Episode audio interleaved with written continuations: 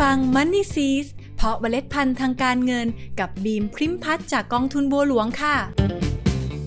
ช่วงนี้เทรนด์เทคโนโลยีกำลังมาแรงและเข้ามามีบทบาทกับทุกอย่างในชีวิตของเราทุกคนจริง ๆ ไม่เว้นแม้กระทั่งเรื่องเงินเงินทองทองนะคะ ในวันนี้พิมจึงอยากชวนทุกคนมาทำความรู้จักกับเจ้า FinTech Financial Technology จะได้ไม่ตกเทรนด์กันค่ะ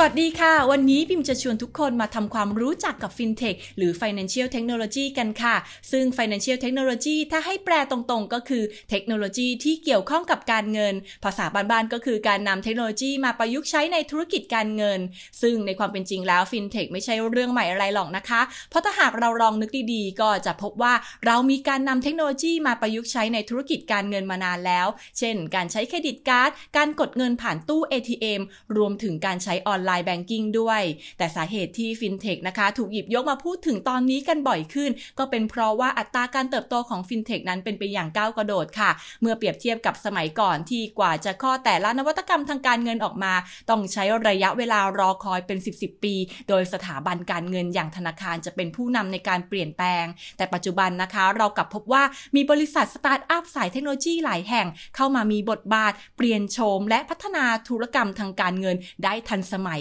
สะดวกและรวดเร็วกว่าธนาคารเสียอีกค่ะ ยกตัวอย่างอันนี้ก็แล้วกันค่ะ การกู้ยืมเงิน ซึ่งโดยปกติแล้วผู้กู้จะต้องไปยื่นเอกสารติดต่อขอกู้ยืมเงินที่ธนาคารใช่ไหมล่ะคะ กู้ได้บ้างไม่ได้บ้างก็ว่ากันไป แต่ปัจจุบันด้วยการพัฒนาของฟินเทคทำให้มีบริษัทหนึ่งในสหรัฐอเมริกา ชื่อว่า Lending Club ให้บริการแบบ peer to peer lending เรียกย่อๆว่า P2P lending ซึ่งเป็นการเชื่อมให้คนสองคนที่มีความประสงค์ตรงกันนะคะ สามารถยืมคืนเงินกันได้ผ่านแอปพลิเคชัน โดยที่ไม่ต้องผ่านตัวกลางอย่างธนาคารารภายใต้การควบคุมความปลอดภัยด้วยระบบบล็อกเชนซึ่งเป็นการประทับตราเส้นทางของเงิน จากจุดนี้ก็คือบล็อกนี้เชื่อมต่อหรือ chain นะคะ นั่นก็คือโซ่ไปอีกบล็อกหนึ่งว่าไปบล็อกไหนนะคะ รวมถึงอาจมีการใช้โทเค็นต่างๆ เป็นหลักประกันในการกู้ยืมระหว่างกัน เช่น วางคริปโตไว้เท่านี้ สามารถกู้เงินไปได้เท่าไหร่ นานเท่าไหร่ถ้าไม่เป็นไปตามที่ตกลงกันไว้ ฝ่ายที่ให้กู้ก็สามารถยึดคริปโตไปได้เป็นต้นค่ะ ดังนั้นการกู้ยืมเงินนี้จึงเป็นเรื่องของความพึงพอใจในผลตอบแทน ความเสี่ยงของคนสองคนโดยตรง โดยที่ไม่จำเป็นต้องพึ่งพิงการกู้เงินจากธนาคารอย่างเดียวเสมอไปค่ะ โดยปัจจุบันนี้นะคะฟินเทคหรือเทคโนโลยีทางการเงินสามารถแบ่งออกเป็น 7 ประเภท โดยประเภทที่ 1 ก็คือ banking technology ซึ่งเป็นการปรับเปลี่ยนรูปแบบการทำธุรกรรมของธนาคารแบบดั้งเดิม ได้แก่พวกเช็คยอดบัญชี โอนเงินจ่ายบิล โดยพัฒนาออกมาเป็นในรูปแบบของ internet banking หรือการใช้แอปพลิเคชันในมือถือ mobile banking นั่นเองค่ะ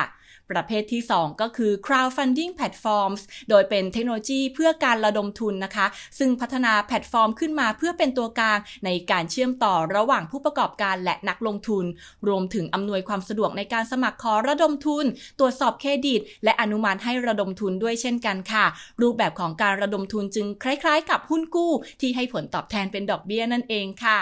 ประเภทที่ 3 ก็คือคริปโตเคอเรนซีหรือสกุลเงินดิจิทัล ซึ่งปัจจุบันหลายคนกำลังให้ความสนใจเลยนะคะ เพราะสามารถใช้จ่ายได้จริง รวมถึงเก่งกำไรได้ด้วย โดยสกุลเงินดิจิทัลแรกที่เกิดขึ้นในโลกนี้ก็คือบิตคอยนั่นเองค่ะ ต่อไปนะคะเป็นประเภทที่ 4 คือ Payment Technology ก็คือระบบการจ่ายเงินที่ผู้ใช้ต้องเปิดบัญชีกับแพลตฟอร์ม และเชื่อมต่อเข้ากับบัญชีพื้นฐานของธนาคาร อย่างเช่น พวก e-wallet ต่างๆ อย่างร้านสะดวกซื้อร้านกาแฟอะไรแบบนี้ค่ะค่ะ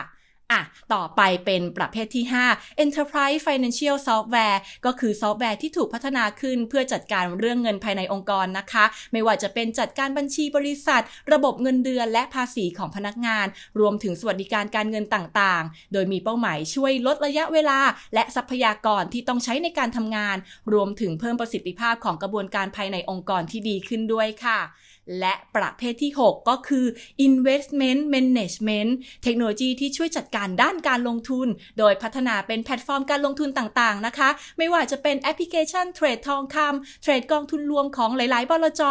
หรือจะเป็นแพลตฟอร์มที่ใช้ AI ช่วยวิเคราะห์การลงทุน ซื้อขายหุ้นกำหนด stop loss จำกัดการขาดทุน รวมถึงเทคโนโลยีที่เราคุ้นเคยกันนะคะ อย่าง Robo Advisor ที่เข้ามาช่วยจัดพอร์ตการลงทุนแบบ asset allocation ค่ะ ซึ่ง FinTech ในส่วนที่เป็น investment management นะคะ ปัจจุบันยังอยู่ภายใต้การดูแลของสำนักงานกรต ในการควบคุมการดำเนินงานที่ปลอดภัยเพื่อปกป้องสิทธิ์ของผู้ลงทุนค่ะ และประเภทสุดท้ายประเภทที่ 7 Insurance Technology หรือ InsurTech เทคโนโลยีที่เข้ามามีส่วนในระบบการคำนวณเบี้ยประกันที่มีความซับซ้อน ทั้งในด้านของผลตอบแทน ความเสี่ยงอัตราส่วนลดที่สมเหตุสมผล รวมถึงเป็นแพลตฟอร์มในการค้นหาแบบประกันที่เหมาะสมให้กับผู้ถือกรมธรรม์เทคโนโลยีนี้ส่งผลต่อนักคณิตศาสตร์ด้านประกันภัยอยู่พอสมควรเลยนะคะ และนี่แหละค่ะ ก็คือเทคโนโลยีทางการเงินทั้ง 7 ประเภท หรือ FinTech Financial Technology ที่กำลังเข้ามามีบทบาทในชีวิตของพวกเราทุกคน ดังนั้นพวกเราทุกคนต้องเปิดใจเรียนรู้เพื่อเข้าสู่โลกการเงินในอนาคตได้อย่างมั่นใจนะคะแล้วกลับมาพบกับ Money s e e s เพราะเมล็ดพันธุ์ทางการเงินกับบีมพริมพัฒจากกองทุนบัวหลวง ขอให้เมล็ดพันธุ์การเงินของคุณ เติบโตอย่างสวยงามและยั่งยืนค่ะ